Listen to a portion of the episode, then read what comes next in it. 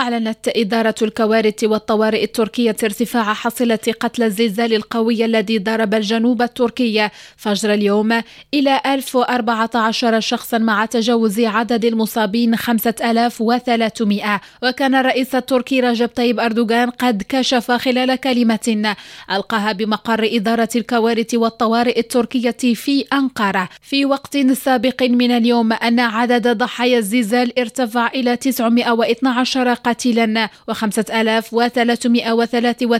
مصابا، لكنه أكد أن عمليات الإغاثة متواصلة والأرقام مرشحة للارتفاع.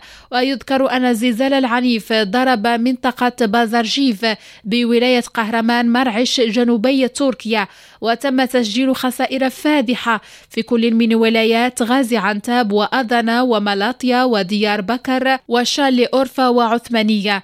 وفي سوريا ضرب الزلزال محافظات حلب وإدلب واللاذقية وحماة، وهناك تقارير بتسجيل أكثر من 500 قتيل ومئات الجرحى.